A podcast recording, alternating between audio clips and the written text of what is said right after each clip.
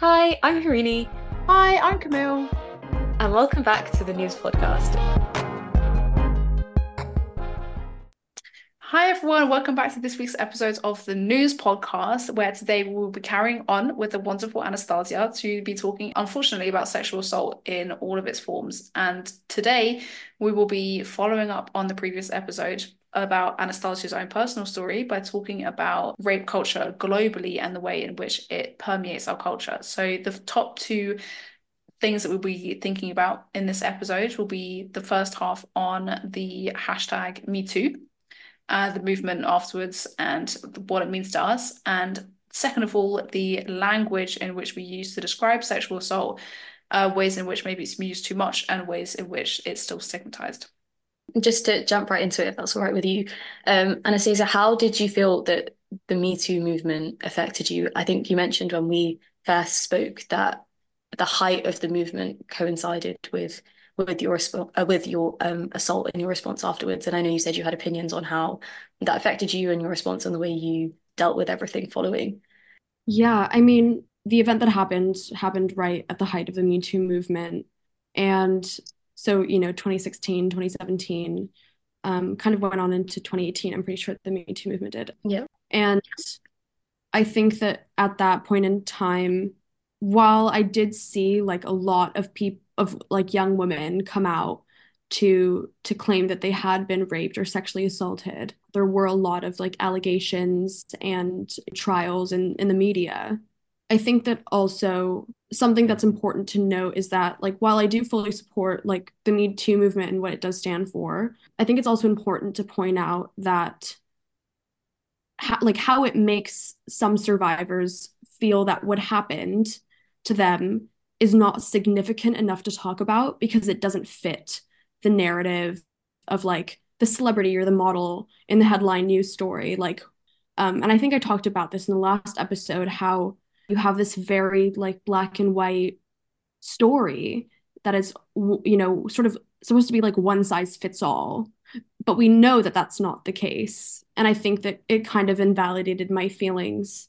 And i think it's also a big reason why that one woman told me that like she thought i was lying that she thought i was making it up um, that i shouldn't you know say stuff like that because i think at the time there were like so many people were either against it or for it and it was so stigmatized in every single way yep. that I thought it would be better to just shut my own mouth than to say anything, you know.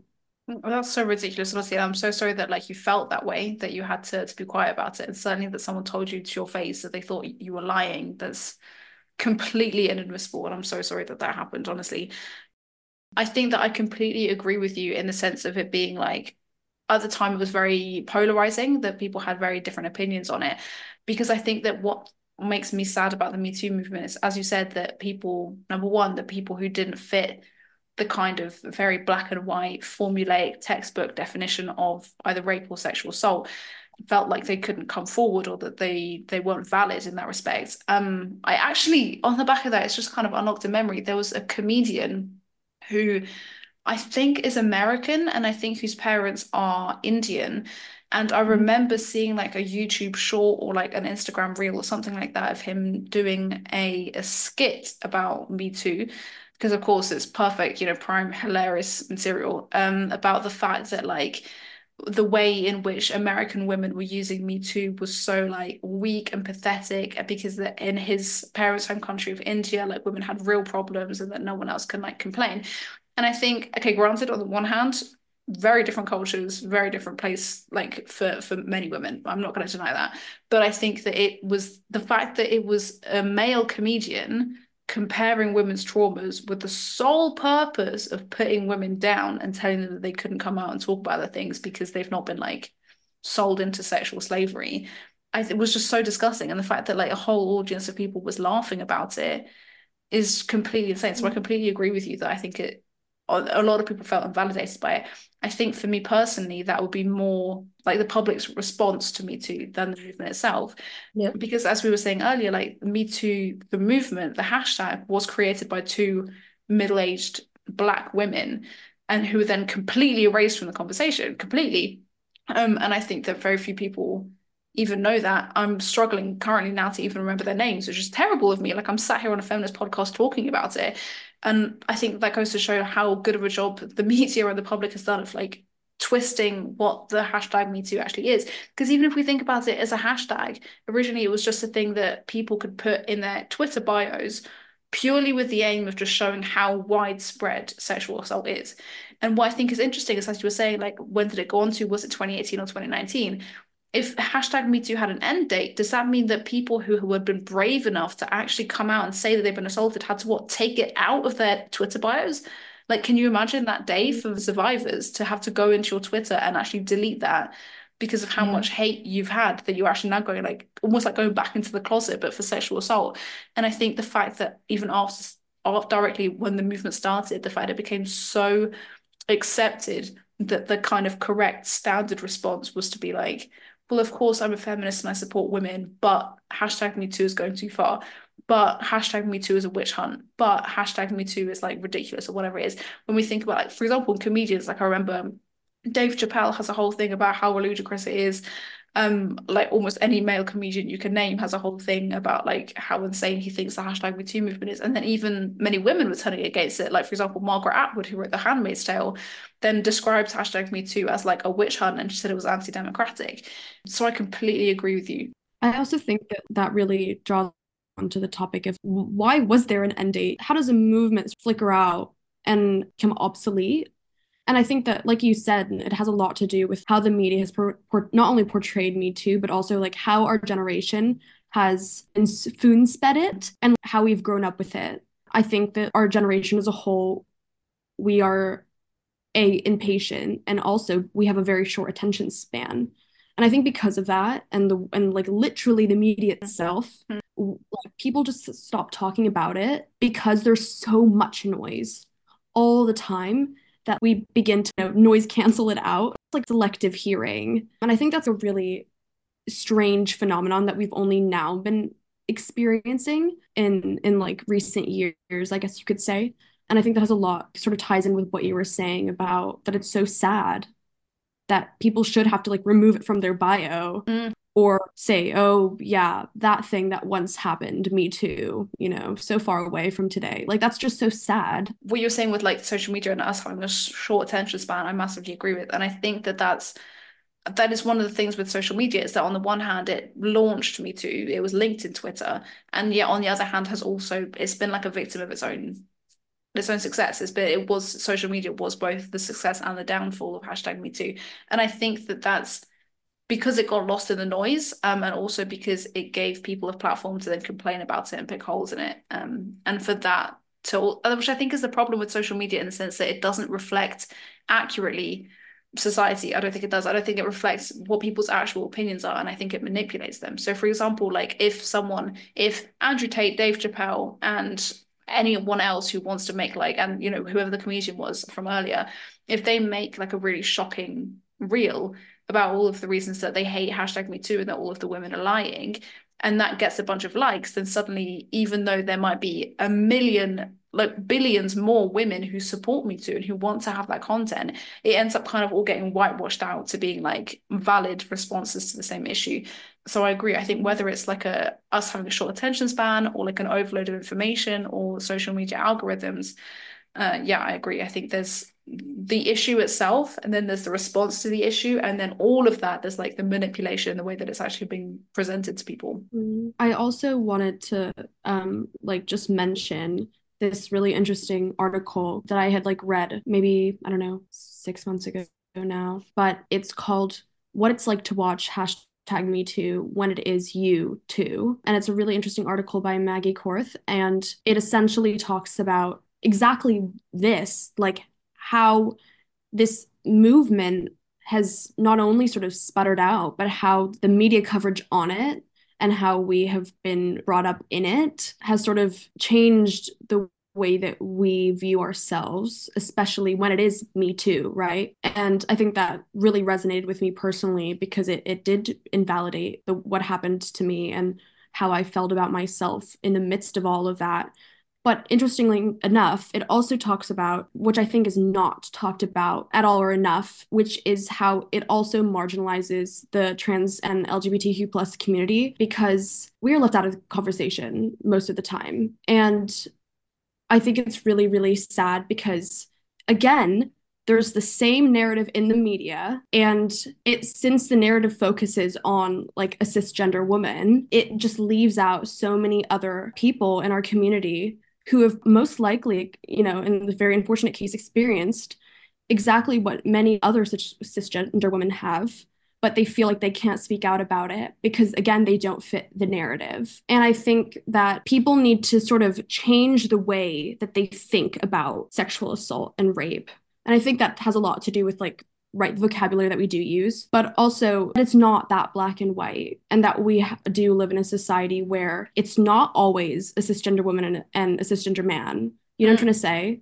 So I think definitely read this article. It's it's great, and I think it brings such a lot of light onto like modern issues regarding hashtag mm. me too. I agree. I think just to touch lightly on that and then as like you mentioned uh, having the right language to talk about it that then leads us nicely into the the next half. Even though we can obviously also continue talking about hashtag me too uh, in the the frame of that is that yes i remember reading an, an article about actually when i was doing research on on rape and sexual assault statistics i think for the last episode that we did um a couple of months, gosh, it might be a year ago now, that's time really flies, about the fact that, yeah, actually more than straight women in terms of percentages, a larger percentage of people from the LGBTQ community in their lifetime will go through sexual assault or rape, even more than um, like cis het women.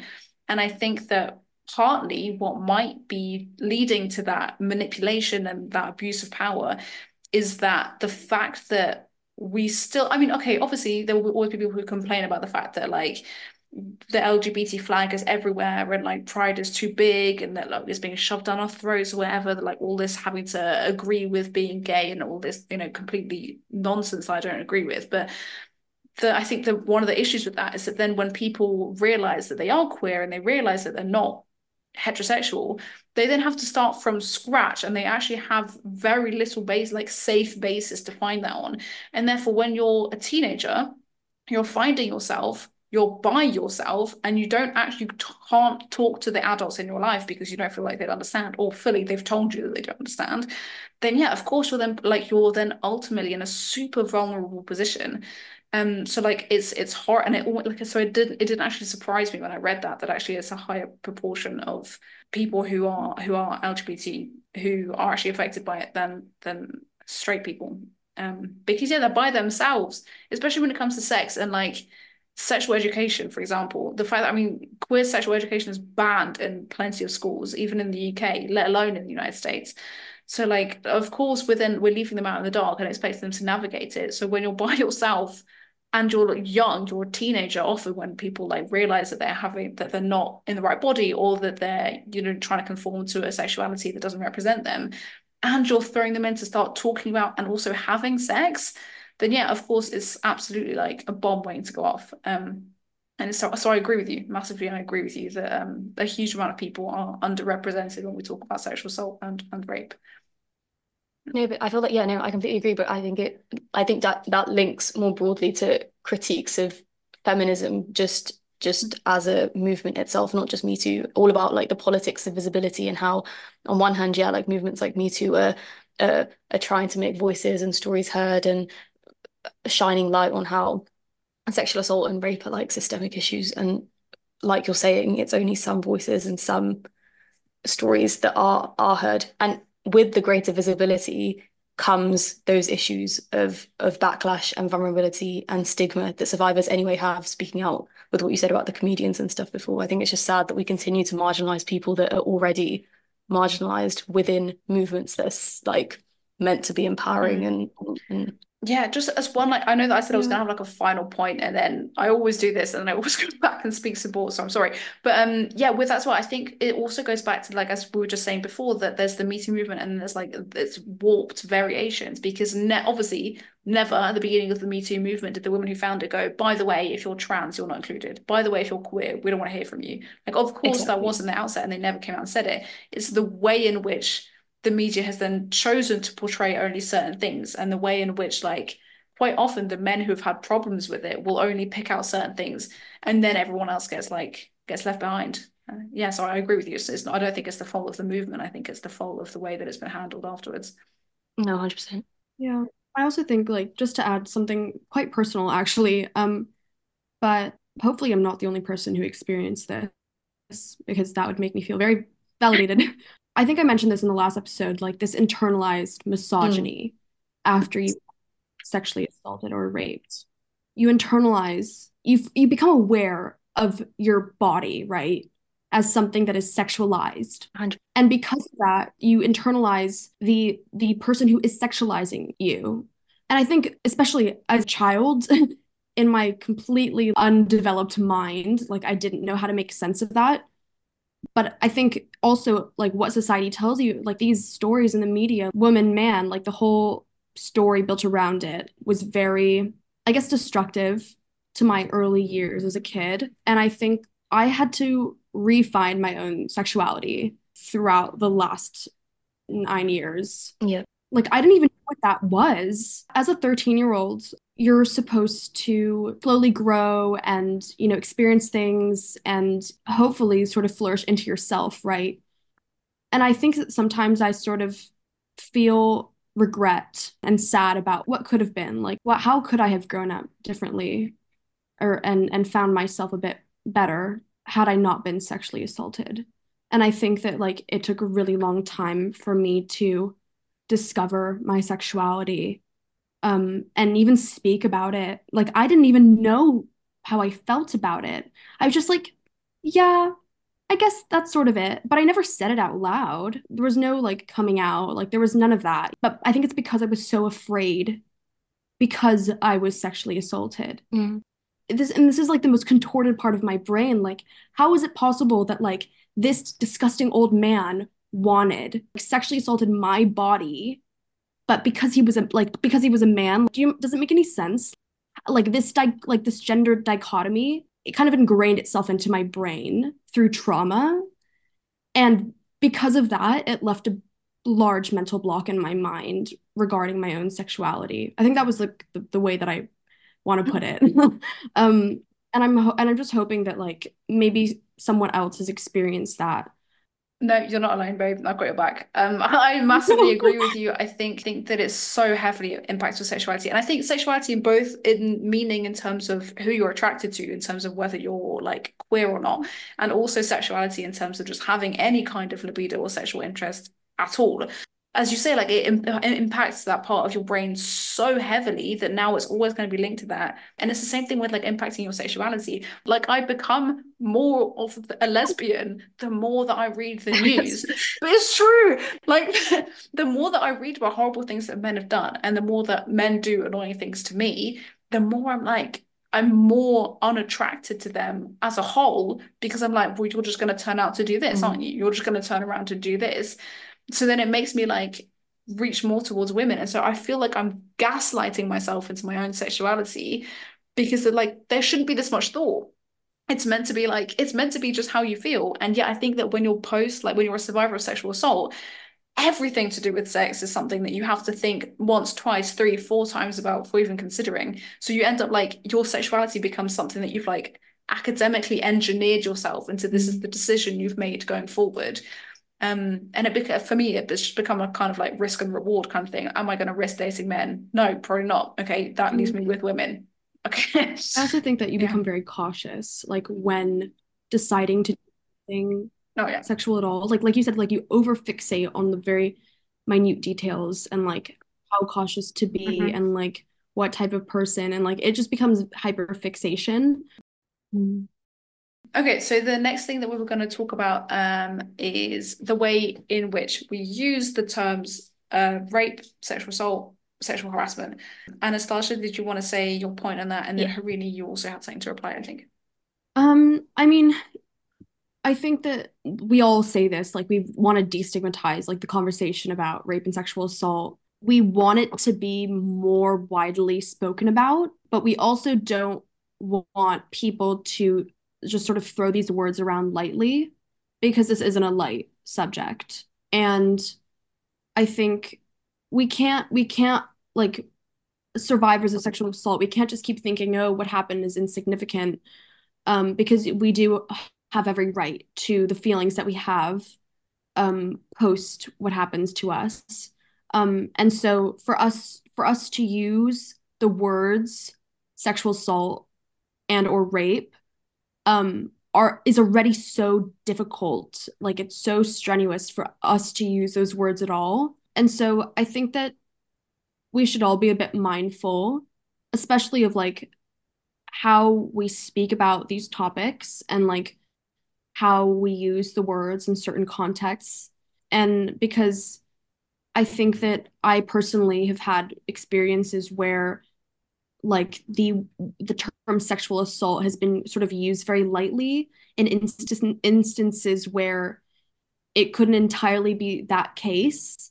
And i think it sort of hurt me very personally in a way that i didn't think it would only because like i wish like i don't wish. I mean i'm hoping that people would be more aware of like the magnitude of these words. Like how how how real and how deep the, the the experience behind those terms that they they're using are.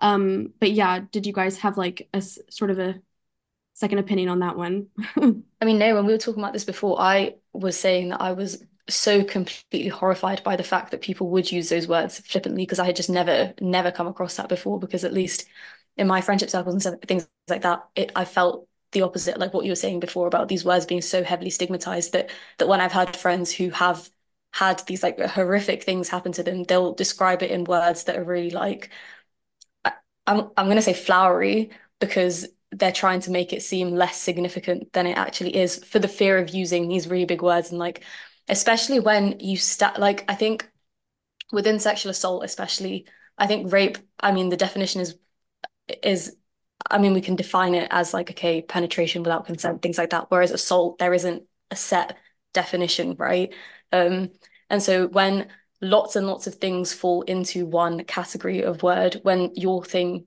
seems like slightly, I guess, like less significant than something else that could also fall into that word, you don't want to use the word.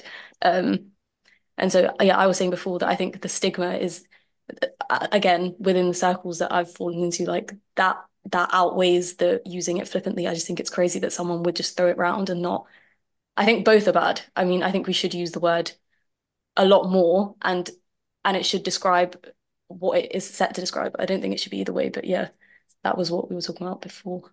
Yeah, I agree with you, and I think that by having open, honest conversations, we then reach like that that that perfect middle ground that that we need to have women, as you say, feeling empowered enough to actually need say the term if they need to, because I agree with you, Harini, that like I definitely agree it's a massive problem that women feel like they haven't done, and it, leads back to uh, what Anastasia you were saying before about me too. Women a lot of the time don't feel like they've almost earned the title of having been sexually assaulted, of being able to say that they are a survivor. They feel like they haven't gone through enough to be able to say that. And also, on the one hand, like they don't want to use it flippantly and they're so worried about that they don't even use it when they need to.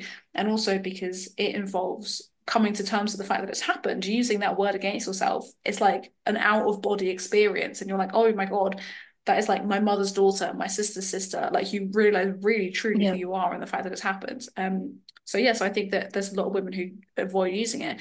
To use the example that when we were just like planning out this episode that I used at the time for context to also back up Anastasia's point, however, that it does sometimes get used in ways that is ludicrous um, was that when we were in sixth form, there was a, younger man who deemed himself a prize feminist, true ally of women, and I'm sure still does.